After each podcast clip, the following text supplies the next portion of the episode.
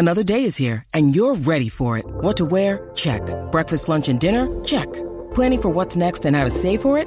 That's where Bank of America can help. For your financial to-dos, Bank of America has experts ready to help get you closer to your goals. Get started at one of our local financial centers or 24-7 in our mobile banking app. Find a location near you at bankofamerica.com slash talk to us. What would you like the power to do?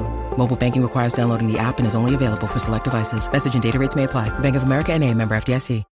When you need mealtime inspiration, it's worth shopping Kroger, where you'll find over 30,000 mouthwatering choices that excite your inner foodie. And no matter what tasty choice you make, you'll enjoy our everyday low prices, plus extra ways to save, like digital coupons worth over $600 each week. You can also save up to $1 off per gallon at the pump with fuel points. More savings and more inspiring flavors make shopping Kroger worth it every time. Kroger, fresh for everyone. Fuel restrictions apply.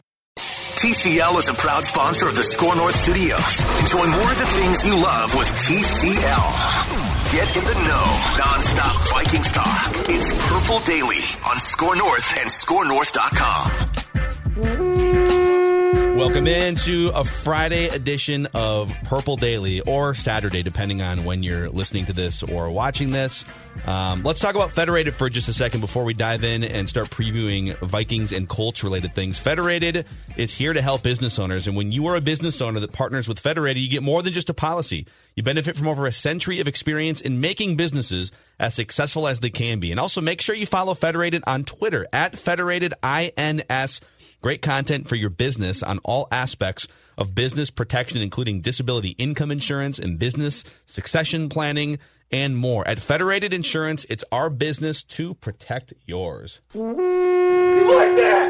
You like that? You know, you also can't get paranoid. You got to play, and you got to you got to play uh, to the confidence of your players and have them confident in what you're doing. So I think it's a fine line. Uh, whether, whether you're playing in an empty stadium or whether you're playing in a full one and using hand signals, uh, it's it's the same thing. You know, so it is something that's always on on our minds and something we got to be concerned with. But uh, but we got to, you know, we can't get paranoid in our approach week in and week out. We got to go out there and, and, cut it loose and play. That's uh, that's Vikings offensive coordinator Gary Kubiak talking about being paranoid. Um, Courtney Cronin from ESPN.com, Mackey and Judd with Declan producing here. It is Purple Daily. And before we get into uh, confidence, curiosity, and concern for this game against the Colts, what was the context of that soundbite, Courtney? What was what was Gary Kubiak talking about? Play calling in an empty stadium. Yeah. So I asked him because I was curious from just like my own perspective of watching games. And yeah, you can't truly hear every little intricacy of the play call that the offense is, you know, the quarterback screaming out. But I was wondering from a competitive advantage standpoint, will you now have to change the verbiage of these play calls on a week to week basis? So if you had a play that was, you know, these West Coast play calls are so intricate and they're like nine character nine letters long or nine words long it's just it's it's something it's always insane i'm like how the hell do you remember all that but um i thought i was like okay well if if a team because clearly you have an advanced scout who is going back and parsing through film and you have people who you know are scouting for your next opponent what if the play call from like week one what if they knew what the play was and they were able to like if they kept seeing it repeat itself and show up in places like would you have to change your verbiage so it doesn't get on film get on tape essentially? It's not recorded by the broadcast? Because you think all right it's quieter. You should be able to hear it. That should give the defense an advantage. Um, and that's what gary was saying. It's like you know obviously they change things i think pretty routinely but you know you can't get paranoid and thinking okay well they know our play call. We have to alter everything that we're doing and then you end up getting in a game of chasing your tail. So i think that um i just i we, nobody knows what this thing is going to be like this year. Like how is this whole season going to play out just given the the ancillary stuff around you like that's affecting the actual quality of the game. You know Rodgers hard counting and quit counting a team on the road. Like that doesn't happen because usually it's really effing loud in there on third second down. Play really of the, loud. Second play like, of the game, Rodgers does a hard count and gets the Vikings to jump. Like Yeah, that must have been out, a reality check. Yeah, absolutely. It's that type of stuff that like I it's the game within the game and that's what I love about it. Um and I look at this thing wondering for offenses if you have the same play that you routinely use, are you calling it something different week to week so teams aren't picking up on that like on like when they're, you know, scouting? Sure. Um I'm sure that that's something that they will have to do. I know that Gary said you want to get paranoid, you don't want to be, you know, worried about that, but it's the game within the game and it's another added layer of something uh, that we've got to parse through here in 2020 as we figure out like how teams are going to use certain things to, as a competitive advantage so among events uh, th- throughout sports nba baseball football courtney mm-hmm. th- that you have covered where does just last sunday forget the game the result itself mm-hmm. where does that experience of sitting in an empty football stadium and watching the Packers and Vikings play what to me felt like a Saturday morning youth soccer game rank for you. Yeah. It's probably a great way to uh, to describe it. I felt like I was in a shopping mall and that ambient noise, like you know, at Mall of America, it's mm-hmm. two levels, and like it's kind of like you can hear if you like put your if you if you lean over the railing or if you like lean you know closer to the railing you're going to hear the noise that's down below. Like if you're just walking around the concourse what's below is going to sound like this kind of like constant hum. Um, you won't be able to actually discern what it is until you actually listen into it. So that's what it felt like to me. Um, i usually have and, and everybody's rusty i think week one. Uh, the play is going to be rusty you as writers, we as writers are going to be rusty because it's like we didn't have preseason. Like I have kind of this mental checklist of things that I look for on sidelines and I have my binoculars and I'm constantly locked into the game. And it's kind of hard to do that when you don't have the cues of, okay, they're playing this song. It must mean it's time to go into the third quarter. They're, you know, it's a TV timeout. Like obviously like TV timeout not as obvious as they were in previous years because they don't have like some sort of promotion from the game day crew coming out onto like the jumbotron. They're not, you know, doing the the interview that they typically do with whatever Viking legend that they bring in like the second quarter type stuff. So it was weird. Um, that ambient noise, like it was, it, I don't think it ever got above a quiet hum which I wonder if it would have been louder had we been in the lower bowl area of the stadium. Like yeah. in the press box, it's it just very much felt to me like what you're watching on TV was not an accurate representation of what was going on in the stadium, at least not by the Fox broadcast crew. Because uh, I came home and uh, I watched the second half of the Saints Bucks game.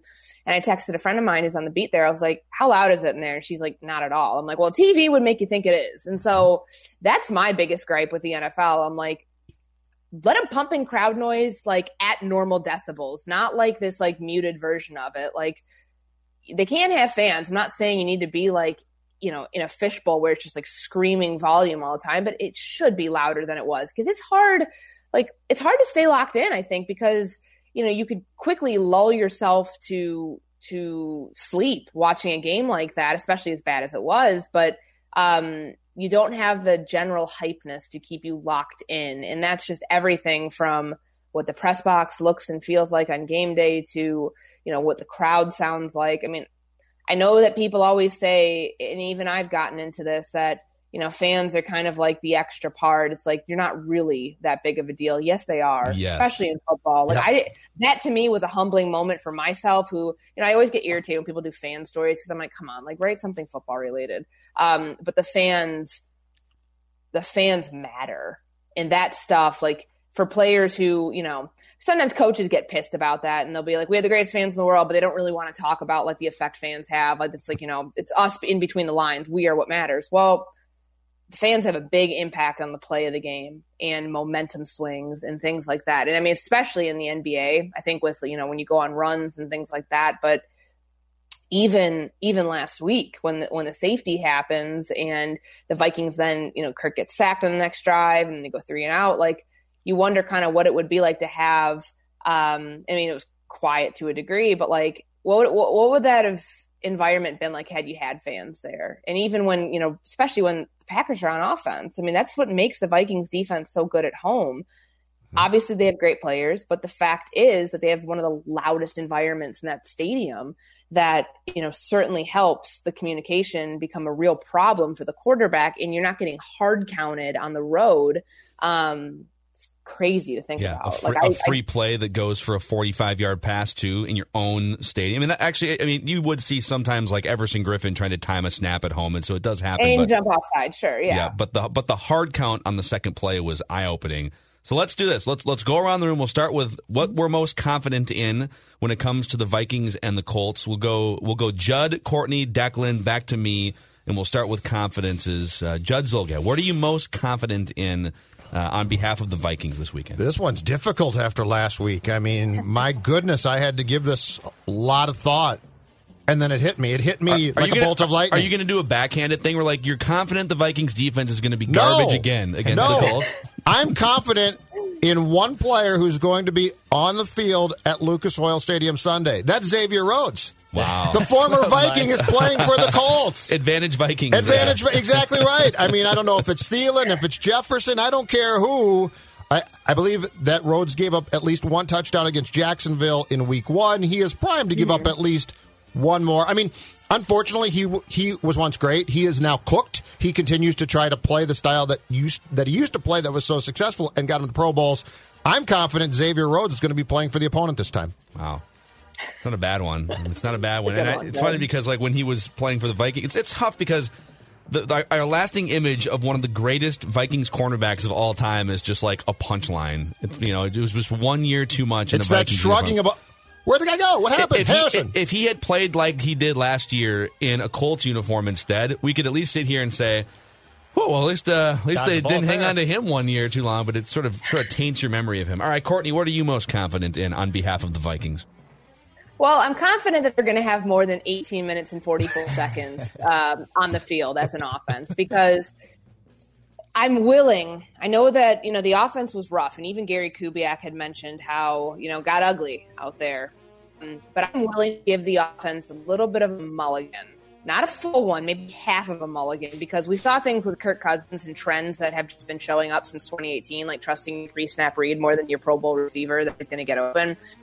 I don't know that stuff's ever going to change, to be quite honest with you. But I will give them the benefit of the doubt that they will have a better time of possession this time around because, you know, think about it. Like, that's a weird environment for anybody to be playing in. And, like, your defense going up against Aaron Rodgers, like, it just all, the, it was a perfect storm for a giant cluster for this defense to really be playing from behind and struggling the whole time. So, this team's like 8 0 last year if they have a time of possession 30 minutes or more. So as long as that can continue and they will be able to have more of like a, you know better discrepancy between the snap count and or you know the number of snaps teams are playing 72 versus like 40 what was it 48 or something for the offense that was a lot. Um, i'm confident that the offense will not look as bad as they did last week. We'll give them we'll finally be able to judge how good or bad this offense is after this week Declan Goff. Yeah, I, I had a similar one to Judge when it was like Xavier, but I'll tweak it uh, just a little bit. Uh, last week, Gardner Minshew lit up the Colts defense. I mean, he was damn near perfect from a passer rating standpoint. So last week, with the offense not really getting into tempo, I think the passing game opens up a ton this time. Um, I'm not. I'm not sure if Kirk's going to throw out for 400 yards, but I do think Kirk Cousins in the passing game is able to find some rhythm and get some stability. So I'm confident that the passing game opens back up against the Colts. All right. Um, so I'm I'm also kind of taking the Judd Zulgad path here in, in terms of the thing I'm most confident. the lazy in. path of hey, that guy's bad.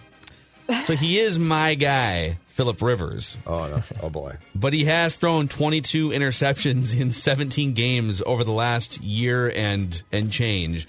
And his teams are 5 and 12 in those games. He's just a turnover machine. So even though I will I will go to my grave defending Philip Rivers' career and Tony Romo's career as being highly underrated, I think the Vikings defense gets better because Philip Rivers hand delivers at least two turnovers sometime in Yeah. this game on Sunday. What was it? Five? I was it think- five turnovers in that game last year? Something like that. in the in the Vikings Chargers game. Yeah. Yeah, it was absurd. I mean, he had what two picks last week, and he just throws these wild interceptions that you're just like, what were you seeing out there? Like, because he has time, like he has a lot of time, but I mean, that's also kind of uh, my biggest concern for the week. The He clock has, is ticking. He, he has a lot of time to find which defender he wants to throw the ball to 18 yards down the field. Uh, all right, the thing that you are the most concerned about, Judd Zulgad. Oh, my biggest concern. How about this? Everything after last week. Like, I mean, where do I start? Where do I stop? I don't know. Uh, I'm going to say, if I have to pick one, the cornerbacks. So, Cam Dantzler, the third round pick, played more snaps than any other corner last Sunday, and he has had yet to practice through Thursday with a rib injury, which leads me to believe he's not going to play. Okay, so Jeff Gladney's going to play more, but Jeff Gladney, who we know has a suspect knee, and he should have been on the injury report last week, but he's there now. Played, uh, I think, what Courtney nine defensive snaps on Sunday. Yeah, Um, I, I didn't see any of them. I just- didn't I think that's either. I was on another planet apparently. I missed them I all, too. Played on anything but special teams. I think they all came to, during what we like to call garbage time when we were probably uh, looking at our computers and writing. But this cornerback thing's just going to take time. Like I don't know how you how you just magically wave a wand if you're Zimmer and fix it. So it's a legitimate concern, and it's probably a consistent concern for me through about the first I don't know five or six games. Because I mean, this is just going to be a gradual process. There's no there's no magic veteran here coming to save the day. It's the Vikings' choice, but it's definitely has to be a concern of some sort. Yeah, Courtney, what about you? What are you most concerned about? Well, it all goes hand in hand. I'm with Judd. It's like everything would be a great answer, but where does it start? Well, they pressured Rodgers seven times on 44 dropbacks. Like, my biggest concern is how can this team stay afloat without Danielle Hunter?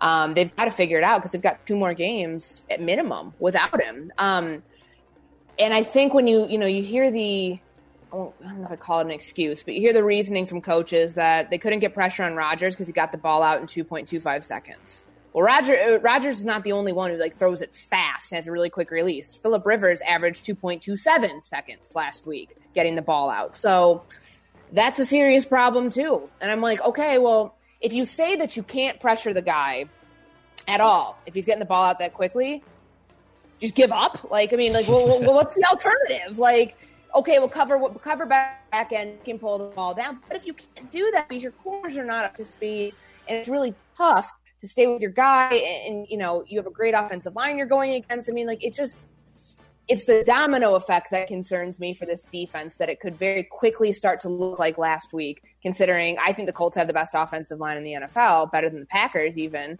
Um, and Philip Rivers has all the time in the world to throw back there, but he's getting rid of the ball really quickly. So if you can't, if you couldn't pressure him in that same manner last week, what's to say that you're going to be able to somehow fix it this week? I don't know.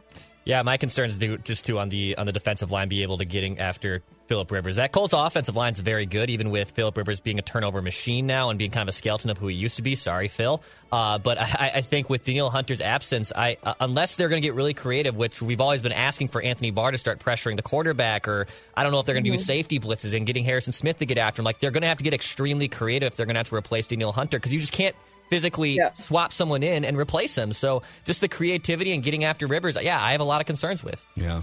Uh, and I'm honestly like, I'm not going to change my answer. I'm just going to echo. And I can't remember if Courtney brought this stat to the table here, but the Vikings. So we watched that game, Judd and I and Declan, and thought, I mean, they blitzed a few times, right? But like Mike Yeah. Zimmer's got to dial up some more things. And then the number came in, and it was like the Vikings sent extra pressure on almost half of the snaps, half of the dropbacks. And it was like, whoa, okay, so you sent extra pressure almost half the time, and You still, didn't get any still extra only had the seven pressures. So And Barr blitzed. so He um, did, and Ken- Kendricks did too. Like, I mean, that's the thing. Like, Mike Zimmer's a guy who wants to win with four. Typically, he wants to win with his pass rush, but he sent extra pressure in this past week. I think they had the 11th highest blitz rate, just over 38% last week. Um, and that's you can do it with your double A gap stuff. You can get creative and you know have Harrison Smith up there ready to blitz. You could bring some corner blitzes in, but you're not really up to speed with your corners, so probably not. But also think that that's going to expose you on the back end. If you have a quarterback who just, you know, if you have fast receivers, if you have a quarterback who's able to get a deep shot off right away and you're just wide open on the back end, it's game over. So, I mean, that's that's my concern. Like some people think, okay, just blitz, send extra pressure all the time. Well, you can't because what you're compensating for something, overcompensating for something else, leaving yourself exposed elsewhere, and that's a problem. You know, against my guy Philip Rivers, it's very likely that you can be safe sending ten. You can pretty much send ten and keep Harrison Smith back, and might still get an interception. So it might be it might be worth trying. All right, the thing that the thing that we are the most curious about, Judd Zulgad. Football distribution by the Vikings offense. Football. Dalvin Cook did not sign that contract to have two targets and one catch for minus two yards. Irv Smith Jr., this just in to us at Score North, might be good at football. Maybe he should get the ball. Um, this whole and and I mean, I'm sure it starts with Coobs and then goes to Kirk. Thielen, God bless him, he should play a key role. But to me, Courtney, distribution of the football. Like, get these guys. You've got guys to involve. Get them involved on plays where they should be. On fourth and three, let's not try a deep shot next time, okay? Seriously. Tajae Sharpe No, is still I'm standing out I'm there. with you. I think that along those lines, Judd, I'm curious about, you know, it, is it a good thing if Adam Thielen is constantly getting six catch, having six catches for 110 yards and two touchdowns? Maybe, maybe not. Like, think about what happened in the 2018 season when he reached that historic mark of eight straight games start the season with 100 yards receiving. That's great and everything, but who else is there? Like, my fear would kind of be that Kirk is relying on him so heavily uh, that the offense continues to make itself completely one dimensional. Um, and I'm curious, how are they going to try to switch that up this week? Because you have a lot of different guys that you can get the ball to, but can you have Kirk trust that he can get the ball there and not worry about all the other stuff that he worries about when he's under pressure? Um, you know, Dalvin Cook needs to be more involved in the game plan. Alexander Mattison had four catches last week. I think they really are going to try to use him in that, um, you know, receiving role. And maybe they'll start lining him up in the slot, catching more passes out of the backfield. I've told people this in fantasy. Uh, I would drop Irv Smith this week just because I'm not. He's so far down the list of like priorities. I think right now, just early on, um, that do you expect him to get more than two, three targets? No, I don't. Not now. Yeah. Because Kirk's still trying to figure this out, and I think it's going to take a while for him to be able to trust people more than Adam Thielen, and that's why we knew this. Though we knew an uptick in targets would go Thielen's way this whole time. So it's not surprising. It's just kind of like yikes. Like you know, get ready. Yeah, Thielen's gonna. This might be the year that Thielen uh, sets career highs, and if he stays healthy in targets, catches, like he's he had the one ridiculous year that you mentioned. Before I get to the thing that I'm the most curious about, a quick shout out: we are giving away a Corona Hard Seltzer Ultimate Home Tailgate Party. That's right, Football.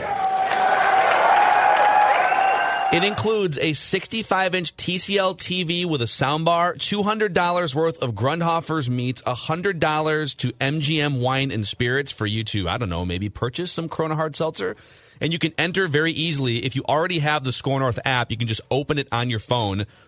Make sure you're registered with your name and email, and then uh, click on the listener rewards link, and boom, you are entered. If you don't have the app, it's free to download in the Apple and Google Play stores. The Corona Hard Seltzer Ultimate Home Tailgate Party. Football.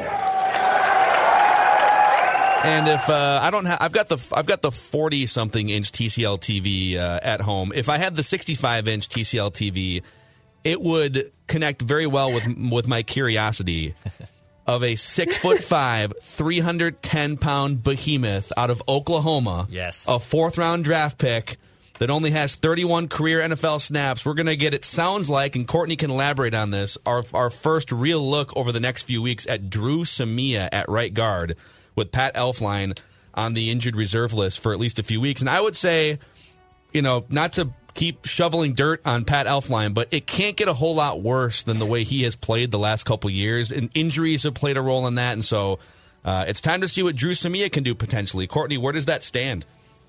Yeah, I, I mean that's the most underrated curiosity, which should probably be our number one curiosity. Um, they've got two big injuries right now. I mean, if Dantzler doesn't play, are you going to put Gladney out there? Because you sure as hell didn't seem too confident last week in keeping him limited to nine snaps on defense. You know, because your first round pick after all. Um, Samia is such an interesting one to me because all the talk last year of like red shirt year, he's going to be great, blah blah blah. We love what we're seeing, and then he doesn't win the right guard battle because you move Pat Elflein over. I think that was their last ditch effort with Elflein, and now it's really like okay, we're moving on. Um, he's never been the same since he was injured after his during his rookie season, and he was he's not a guard, he's a center, but. We can play draft revisionist history another day. I think Samia right guard and how they're able to you know, does it look any better? Like, because you anticipate that Samia is going to be the starter there from here on out. Because Ezra Cleveland, mind you, was inactive in week one. That's a bad sign for your second round draft pick that either you stunted his development or you're screwing up his growth because you made him play left guard instead of the tackle, instead of the position you drafted him for. So, because Brian O'Neill, I know that he was skinny mini when he first got here. He was active all those games, and he played in week two. He got his ass handed to him in week two of that 2018 season, but he still played. So to me, that's a bad sign that Ezra Cleveland was not dressed. At least, at least they let Brian O'Neill dress. I mean, that's that to me is you know talking about like development, and, there's so many similarities that the Vikings like to pull from Ezra Cleveland to Brian O'Neill. Um, if he's not active this week, I think there's something that we should really be talking about there. Yeah, my curiosity lines up right in the offensive line. Just curious if Dru Samia is able to go or if Ezra Cleveland's good to go. Um, as Courtney brought up, like we all had just we had heard so much about him last year, and that oh, he's just it's a red shirt year, and he's going to be ready to go and and and be be part of the line in twenty in twenty twenty. And if if this is it, let's see if he can go. But it, it, in general, Pat Elflein what allowed like seven pressures last week against the Packers, so I don't think it can get worse. But is he ready to step in and be a drastic improvement? I guess we'll have to wait and see. Yeah, the number on Elflein, if it's so, the Vikings allowed, according to Pro Football Focus, the Vikings allowed seven pressures, and and really like so the Vikings the, the Vikings and the Packers allowed the same number of pressures, but the but the Packers had way more dropbacks, uh, and like Courtney said, five of them belonged to Pat Elflein. So. Mm-hmm.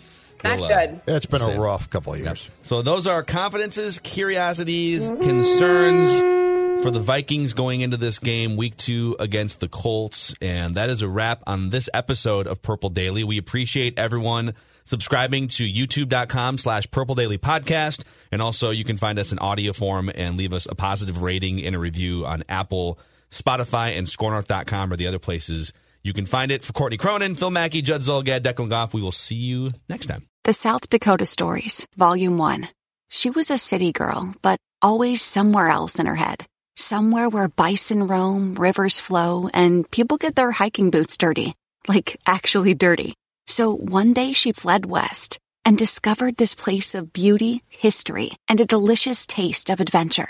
But before she knew it, she was driving away with memories to share and the hopes of returning. Because there's so much South Dakota, so little time.